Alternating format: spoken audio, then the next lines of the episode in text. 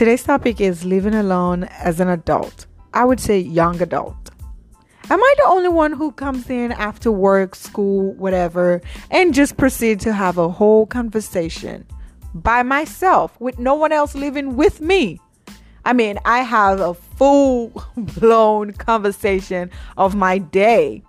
Like just the other day, I sat back, walked in from the I walked in from um my gym session, which I barely do anything over there anyway. That's part of adulting, right? You go there just to represent. Okay? Some of us have to go there to represent okay but uh don't judge me uh i came in and i just started having a full-blown conversation as to oh my god girl you really did this you really went to the gym and not knowing what you're doing didn't have a clue as to how to operate any of the equipment but i sat there and i watched i did do a little treadmill uh, session that was like five minutes and i was tired Okay, I put in five minutes of exercise.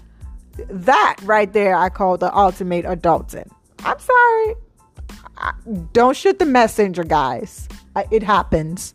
But am I the only one who does those things where I come in and just have a whole conversation about everything and anything?